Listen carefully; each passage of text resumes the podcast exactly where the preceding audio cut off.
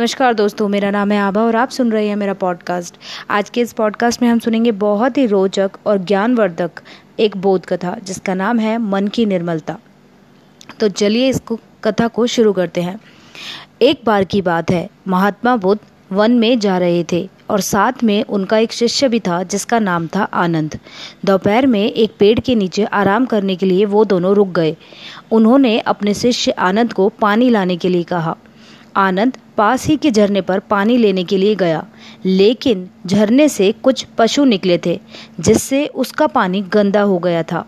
यह देख आनंद बिना पानी लिए लौट आया। बुद्ध ने उसे उसी झरने का पानी वापस लाने को भेज दिया। आनंद फिर खाली हाथ लौट आया। उसे पानी फिर से गंदा ही नज़र आया। बुद्ध ने उसे तीसरी बार लौटा दिया। इस बार आनंद झरने पर पहुँचे तो देखकर दंग रह गए। अब झरने का पानी साफ़ और शांत नज़र आया। पूरा कीचड़ नीचे बैठ गया था और पानी हो गया था साफ़ सुथरा।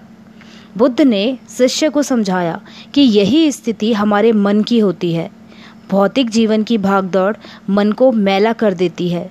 लेकिन यदि कोई शा, शांत और सब्र से उसे बैठा देखता रहे तो कीचड़ खुद व खुद नीचे बैठ जाता है और सहज तरीके से निर्मलता अपनी जगह बना लेती है।